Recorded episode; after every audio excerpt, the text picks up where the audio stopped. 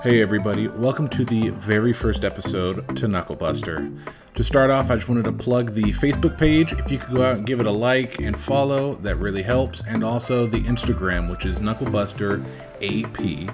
If you could give that a follow as well, that would be awesome. Now, this will help us grow the brand, and you'll be able to stay up to date with all the changes that will come as more and more episodes are released.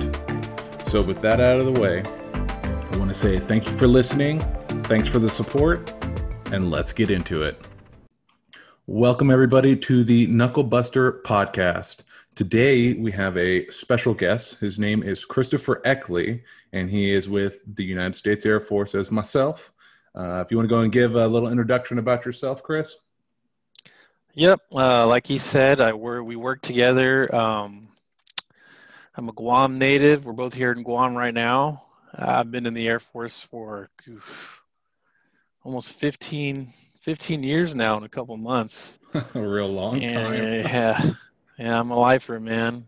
Yeah, And, shoot. And, uh, and then what? And now you're doing the, uh, right now you're a production super, aren't you?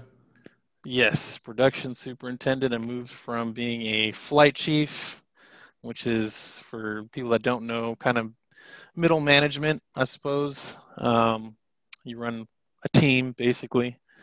Um, now I'm on more of the uh, work production side of the house rather than the people side of the house. So very clean hands at the end of the day, needless to say. Yes, yes, very, very. Well, shoot, I'm super glad that we were able to kind of get our schedules matched up because I know it's been kind of uh, hectic with you working in the middle of the night while I'm sleeping and stuff. So, Yeah, yeah. but But you know, no worries, man. It's a pleasure uh, to to be here talk with you about this stuff. no, absolutely, this is 100% something that needs to be heard, and people need to get awareness of it because even though you know we have all this COVID stuff, like it, we're still going to be in a shortage in the next like three to five years. We're going to be right back to where we were, if not worse. oh know? yeah, absolutely, absolutely. So, so you told us about how you served. How you said you served 15 years, which is which is pretty dang great. Because I'm at seven myself, and I already feel like it's just gone by a flash. Has yours gone Yeah. by really quick? Uh, yes and no. There were some uh, some uh, points in my career that felt really slow, like uh, 2008 when I was in Korea. That might have been the longest year of my life because of the work tempo and the leadership and a whole bunch of other different things. But other than that, you know, it's been pretty well. The entire Treated you pretty time. well. Yeah, that's real Yeah. good. So, just so we'll go ahead and just get started with the beginning of how did you get involved with aviation maintenance? So I come from uh, a pretty big military family. My grandpa's in the Navy, my dad's in the Army. My older sister was also in the Air Force on the officer side, and my older brother was in the Marines.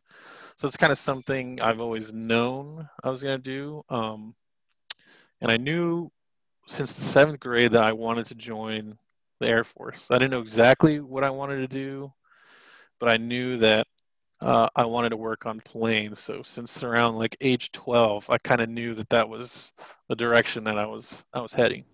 Right. That yeah, Yeah. I, I can definitely say the same thing. Whenever I was 19, it was the the the same thing. My dad was in the Air Force, and then it was just one thing that led to another, and next thing I knew, I was raising my right hand and repeating after that officer. Yeah, I rem- I remember when I went to the uh, recruiter's office after I'd taken the ASVAB, and they gave me this booklet, and they're like, "Here's all the jobs you qualify for. Pick six um, from the one you want the most to the one you want the least, or whatever." And I'm looking at this list, and uh, I had some real real dumb stuff. Are we allowed to curse on this? Is this Uh, we're, better? we're we're trying to keep it on the lesser end of cursing. okay, I'll try. I'll keep it clean then. But I had a bunch of dumb stuff on there. Like I think I had uh like a nuclear missile maintenance and a bunch of other crazy stuff that really wouldn't translate too well. And I remember going home that day and telling my dad. He was like, uh, "This job, this job, and this job. Take all of those off. Redo that list." He already knew what was going on. yeah. oh So- man. Um, so after I went back and changed it, I had, uh, I think I had put fighter avionics as my top choice, uh, aircraft electrician, which I am uh, ended up getting, which I am now, as my number two, and uh, I think I had bomber avionics number three. But I'm glad I ended up in uh, uh, air, as an aircraft electrician. Yeah, no, that's super. I mean, I'm assuming it's a lot of. It's just like a ton of wires and a lot of uh, liquid oxygen carts, from what I've seen here, right? Yeah, we are. So our official duty title is aircraft electrical and environmental systems. So anything having to do with power generation, cabin air conditioning, pressurization, oxygen, landing gear systems. Everyone calls it a it's E and E for short. Everybody calls it everything else because it's the one specialty that just has like a whole bunch of different stuff in it. It's not just one thing like avionics or engines or hydraulics or whatever, you know. Right. A, a, ton of stuff that we work on. So. Yeah, dude, that is super awesome. Uh, I'll definitely say being a sheet metal guy, uh, all we really do is just like rivets and nut plates. I mean, at least you guys get to kind of extend out there like while we're pretty pretty selective or just really just in like just the fabricating side of things which i guess could be a plus on the outside. But uh so with you being in the military for so long uh i'm assuming you were able to jump into getting your uh, degree completed recently right? That is correct. I'm a uh, proud graduate of embry riddle as a i don't know i'm almost there. I only got like five classes to go man. And i'm already losing my mind. I'm surprised you made it the whole way. So that's super awesome. Real happy to hear about that. So would you say that uh, being in the military was a really good option for you to be able to pursue career or uh, be able to pursue a career in maintenance? Oh yeah uh, absolutely. Um, especially because you know um, a lot of aircraft uh, maintenance type schools that focus on that. You have to go through two years of training and a bunch of other stuff. Whereas uh, in the Air Force, you go to like a six month tech school or whatever, whatever your specialty is, and then you're out there working, getting experience. You're not just sitting in a classroom having. Right, they just cut you loose. yeah. So I mean, it's kind of like feed you to the wolves, like sink or swim kind of deal. Yeah, exactly. I get, get like this short amount of training, uh, depending on what your career field is, you know, it could be like two months to six months, and then from there it's just straight hands on. Yeah, and you um, really just don't I, really know what's going on. right, right. Like I remember my very first day on the flight line. I was so scared, man, because like in tech school, every block, you know, they always harp on safety, safety, safety, safety. And right. all we did was watch like a bunch of mishap videos and stuff. I'm like, oh my God, I'm going to die out on this flight line, man. Like, what, what, am I getting myself into? You know, effectively then, you know, like PTSD on like, uh, yeah. And then you know, after a while, you're like, yeah, well, as long as I'm not stupid, you know, I won't end up hurting myself or someone else. So. Yeah, no, for sure. I know out here in Guam, there was a there was like an F-18 they were towing, and uh, I guess with the Marines, they don't tow with like wing wing walkers, and so a bread van truck actually drove was trying to was passing the tug, and it was in the middle of the night, so there were only two lights. he drove straight into the wing, and it like decapitated one dude, like. Oh jeez. Yeah, yeah, man. That's all super, super crazy. Yeah. I know it's just definitely a. Uh, uh, it's definitely not for everybody. It's definitely cutthroat, I would say, in a sense that if you if you're wrong in your job depending on how critical you are to that aircraft if you're wrong in your job job you know you somebody might lose their life. So i definitely see uh, how being in maintenance in the air force is like uh, or I mean, really just across the the military is very uh, professional extremely like by the book you know like when it, whenever we deviate from like our technical order that explains how to do the job you know then right. QA quality assurance catches you and they hem you up and you get yelled at. You know, they thankfully, you know, they were able to stop that from happening because who knows, maybe had they continued that job, maybe that plane would have had a uh, an un- unrecoverable uh, error, you know, mid-flight, and maybe some pilots lost their lives. some pretty severe consequences for people uh, missing a step or, you know, not tightening something down or or whatever the case may be. So yeah, no, for sure. You always got to be vigilant for sure. Yeah. So, uh, a question that I've gotten from a viewer of mine is, uh, or a listener of mine, I should say. Uh, so, with terminations, furloughs, and pay cuts happening all across the aviation network, do you think there will be a quick rebound once a vaccine is found? Oof, man, it's, it's kind of hard to say. Um, so the, the aviation side of the house, like both military and civilian, were already struggling for maintainers and mechanics before coronavirus happened. Um, and with the airline industry basically almost being at a standstill because of coronavirus and the layoffs, like it's gonna it's gonna get even worse, man. Like I don't know if it's gonna rebound. Who knows? Because uh, I think when I was doing my capstone for uh, Embry Riddle, it was on aviation maintenance shortages, and uh, I, I believe the average age for an aircraft mechanic, civilian side at least, was 55, so retirement age. Yeah, and there were more people retiring than were coming into the workforce. So you know, it's not looking not looking that great for num- number wise anyway. But um, yeah. Yeah, with sure. that that low supply and real high demand, uh, you know, pay is probably going to be pretty good, but you know, work conditions might be a little a little rough Yeah. while you're trying to you know maintain a fleet that just keeps getting bigger and bigger as you know more places open up in networks for travel. So Yeah, and more and more people are expected to jump into it and start flying a lot more. You know, which Yeah, is gonna, yeah. I mean, everybody always hears about the whole pilot shortage, pilot shortage, but nobody ever thinks about the all the AMPs and you know all the technician repairmen that aren't going to be there, and that's just like it's unfortunate that uh, it's it's like marketed that way. And I mean, if you really just something just off the top of my head, I'm thinking about it's just like, do you think like the the tags that are associated with the term mechanic? you know, is something that might, you know, turn people away from it. Cause like some people, you know, when they think of mechanic, they just think of low education, fresh, like just out of high school, doesn't know much about life. They just know how to turn a wrench and that's it. You know, do you think maybe that might be something that might need to change in the future? Oh yeah, for sure. That's something I absolutely even hit on in my capstone was uh, this attitude in America. I don't know. I don't know what it's like for the rest of the world, but at least in in America, there's this attitude that if you don't have a college degree or have a job that requires a college degree, um, it's it's just looked down upon. Like it's the, the narrative across America is you have to have a college degree to succeed, and that's it, um, which is totally not the case because there's so many trade jobs that pay really well, but because of this stigma attached to trade, like trade jobs in general, it's it's really hurting a bunch of industries.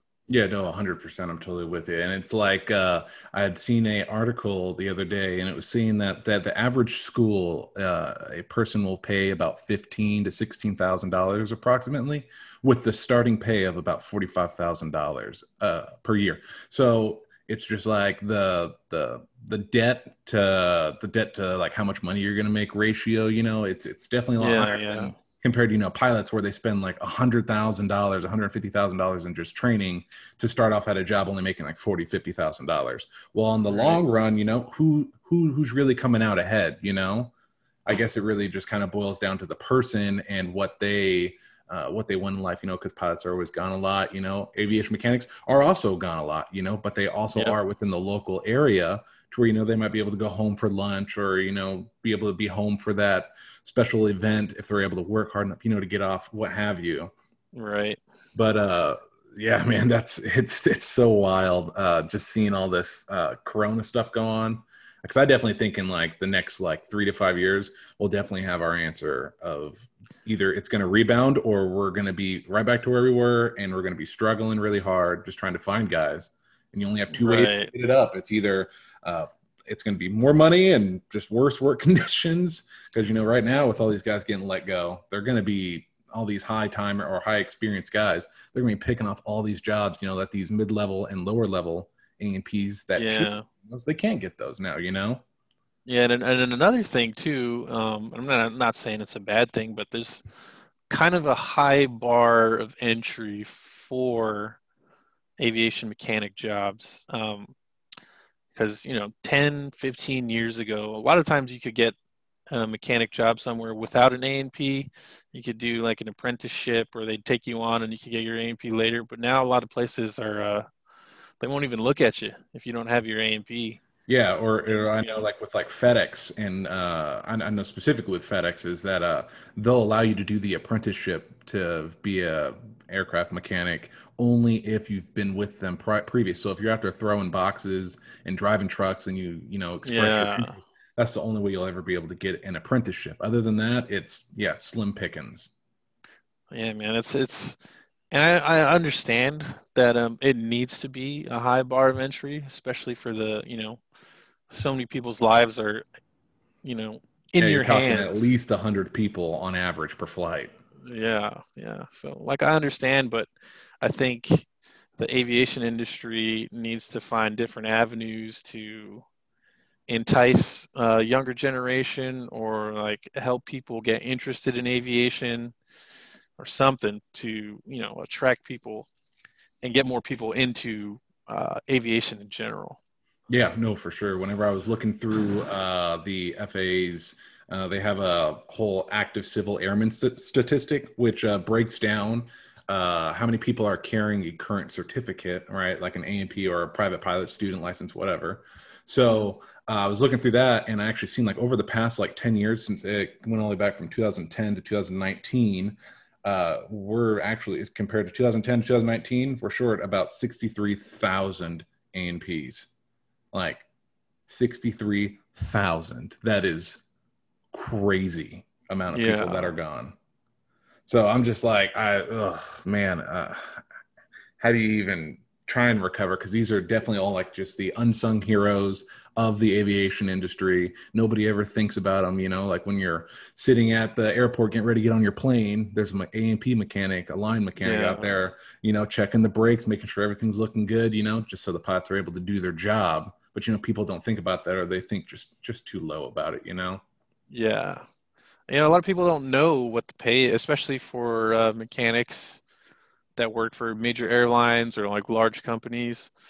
You know, yeah, the pay's pretty good. And a lot of people don't know that. And like you were saying earlier, people just think of trade jobs or mechanic jobs as like low skill, labor intensive, grunt work, when it's just really not the case, man. Especially um, with airplanes and technology getting better and better every day. You know, you got to be on the up and up as a mechanic. You can't just, you know, be turning wrenches and that, that's all you know. You got to, Yeah, no. you have to like start learning some programming software and how, how to use technology and interfacing with the aircraft, all kinds of stuff. So, Yeah, and let's give a little bit of uh, rep to uh, composites. You know, with the new 787, the new 7777 that just came out, uh, they're they're like 70 percent all composites, like plastics, carbon fiber. And while they are more expensive to produce, they're also lasting twice as long. You know, compared to the Right. metal. And that's something you know that a lot of AMPs that uh, I mean, I know a lot of them they really try and stay away actually from the airframe side of it. They don't they really do kind of don't like that because it's just like uh, if you're if you're definitely wrong in the airframe side, like a plane could definitely fall apart and somebody is definitely going sure. down. You know what I'm saying? yeah. I know. I just typed in a few like just like the starting uh, how much does an AMP make, and it typically starts at around thirty dollars an hour, and that's Yep. Which and is that's great. room to only go up. You know, with more experience. Yeah. Like I know And UPS a, like 60 bucks after six years of working with them as an aircraft mechanic. Yeah, that's how um, like a lot of the major airlines and big companies are doing it. Like you start out 25 30 dollars an hour and every year that you're with them up to like a cap or whatever. Like for example, United Airlines when I talk to the guys here, um, United was paying their their guys an A, a certified A&P mechanic 25 bucks an hour and then after 5 years your pay tops out at $50 an hour, which is insane. Yeah, no, that's that's definitely a healthy living.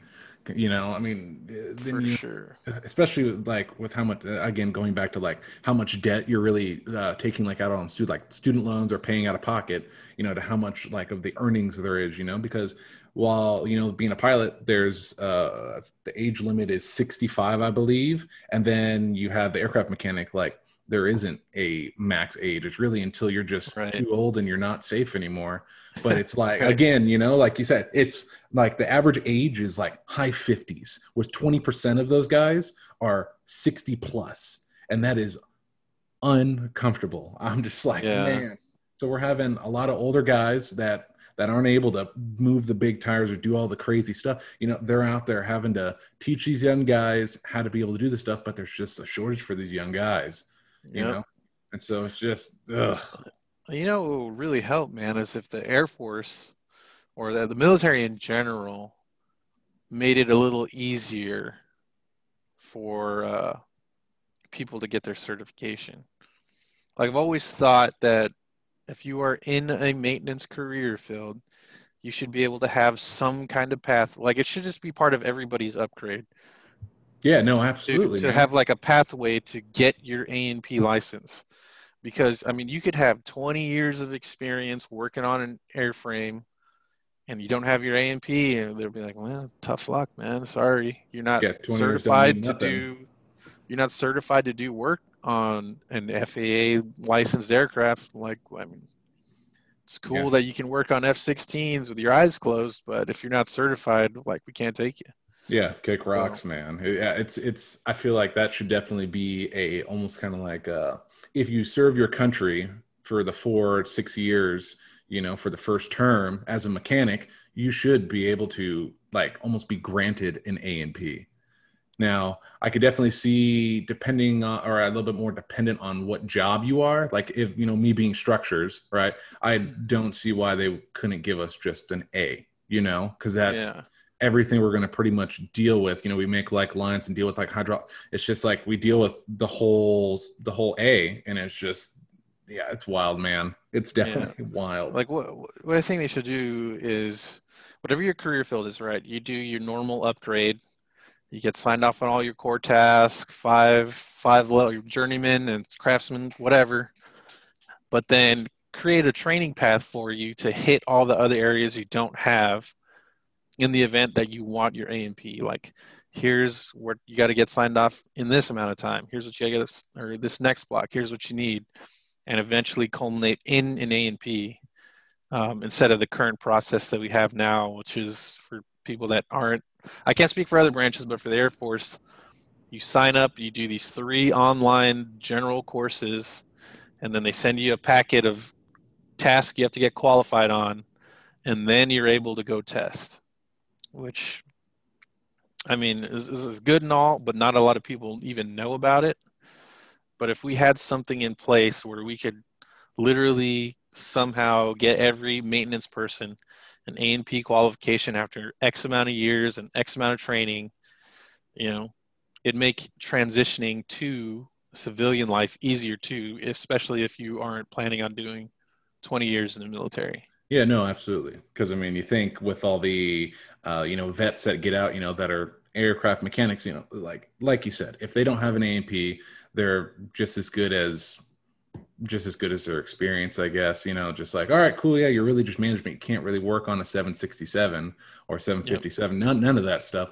So it's just like, it's it's really hard to be able to get that uh, translate. That's the word I was looking for. So it's really Yeah, hard yeah. to be able to translate over to the other side. So now to kind of shift over or catch another gear, if you will, for the next question, it's going to be uh, from the uh, what was his name? Uh, what should the next generation of technicians know when considering maintenance? Hmm. I think first and foremost, you have to understand that it's uh, it's going to be labor intensive, no matter what kind of aircraft you're working. Like, be ready to work long hours and have some tough, tedious jobs here and there. Um, you know, especially with older legacy aircraft. Yeah, stuff is uh, it's, it's, it's a, it can get a little tough. It can get a little tough for sure. you know also being able to like just be flexible and be kind of like open-minded you know for working the office. because i know like i've seen with uh, a lot of the the newer generation that's coming up is uh nobody wants to work the off shift. Nobody wants to work, work from 3 p.m to 11 p.m or midnight you know or the midnight shift to 7 a.m you know? That's just like uh almost kind of like the rite of passage you know with Yeah, especially as the as the new guy, you know what I mean? yeah no especially uh, you're paying your dues man. Like on the uh, mo- mo- most bases on a on a regular base uh, basis usually have day shift flying. So at the end of the day, most of the maintenance gets done uh, in the late afternoon to the late night. So that's definitely where you want to be if you really are keen on learning your actual job. So yeah, because now you have no hog and pony show, you know, of somebody walking up on you to come out and say hello and waste your time from working, man. I can't tell you how many times that's happened to me in my life. I'll be working on something, and then you have the commander come walking by, and you're like, "Oh, hello, sir. How's it going?" And you talk for 20 minutes, and then you realize, "Wow, I am way behind on this job now." Thanks, sir. Have a great day. but yeah, you know, like you said, man, I think being flexible and having an open mind and being ready and willing to work is, is the best advice I could give someone uh, that's thinking about coming into maintenance. Like, you know, really know what you're getting into before you decide to hop in because, you know, if you don't, you're going to have a bad time of it. Yeah, you're going to have a real rough go of it. I know it's, uh, yeah, with uh, coming into coming into the maintenance side, like the like the very first day of just taking on like all right cool you have to go work this all by yourself and you're like you have to do what like hey you have an A&P right yep okay I'll go figure this out. Sounds good. Yep. you know but I mean I will say at least you know with also within the or within the maintenance uh, world is like everybody is very much uh, like trying to help each other out you know they because they all have everybody obviously wants to try and get this whatever plane they're working on turned around and out of the hangar. So if you need help in something or you got questions uh, another technician would have absolutely no sort of uh, hesitation to be able to help out. So at least like there's definitely that so most guys you know they're not going to be just totally left in the dark but it's the only way you learn is throwing them in there and letting them sink or swim you know yep so, for sure so now that we're starting to come towards the end of the podcast, uh, I do have one last question. And so, in your opinion, what is the worst aircraft you've ever worked on, and why?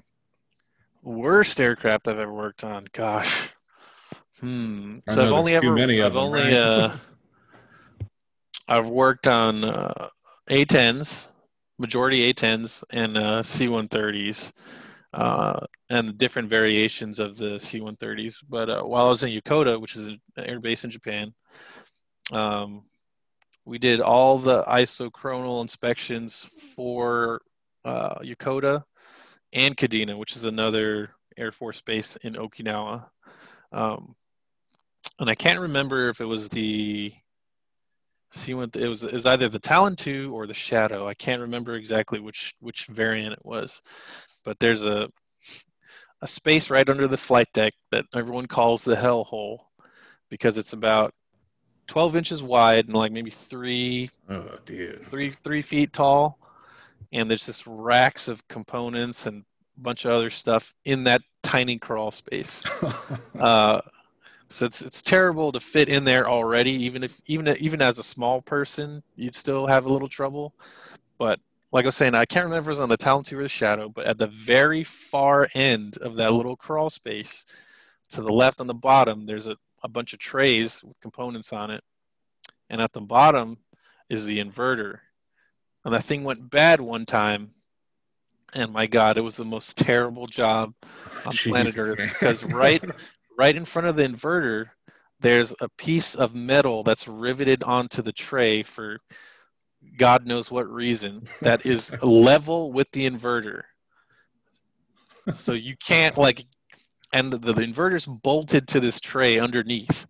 So you uh-huh. have really no way to get under this inverter to take those bolts off without taking out a million other different things. So it was the biggest pain in the ass. Yeah, it's that uh... it took uh, it took hours and hours and you know, at Yokota, we were just working regular C-130Hs, no mods, no nothing. Um, so those those C-130s did not have that plate in front of it, and the inverter wasn't in that weird location. But these was a Talon 2 Shadows, whatever it was, I don't remember. I even asked their uh, electricians, like, "Hey, how do you guys normally take this out? Because we don't work on this variant here, Yokota." you guys have any uh, insight, any tricks to get this thing out? They're like, not really. You kind of just have to take everything off around it to get to it. I'm like, oh, jeez. Yeah, no terrible. big man. Go ahead and just get after it. Yeah, I mean that. I guess that's always a little, little stab to maintainers. You know, it's, we all love yeah. engineers. You know, like, oh yeah, let's just put it there because you know we don't have to work on it. Yeah, thanks, engineers. You guys are awesome. Like, oh, it fits right there. Doesn't affect the weight and balance. Yeah, we'll put it right there. yeah. Well, um, hey, I really do appreciate you coming on to the ep- onto the podcast. Uh, it was a real big joy having you. Uh, did you have any other uh, closing remarks or anything sure, you wanted man. to say? Uh, no, you know, thanks for thanks for having me on, and uh, you know, if you ever need someone to talk to again in the future about anything aviation related, you know, I'm always here. Um, and yeah, I hope everybody had a good time listening and maybe learned something a little yeah. here and there. Yeah, for sure. I know with the with being on the Anchor app, they have uh, like a little voice section. So for all the listeners that are currently listening, if you have any questions for Chris or you'd like me to ask in the future, please feel free to utilize that link and uh, go ahead and ask it. All right. Yep. Thanks, everybody. Thanks. And that will conclude today's podcast. This is a very special podcast to me as this was the very first episode to the Knuckle Buster. I really do appreciate those who are listening, and if you haven't already, please consider following and subscribing. Take care, everybody.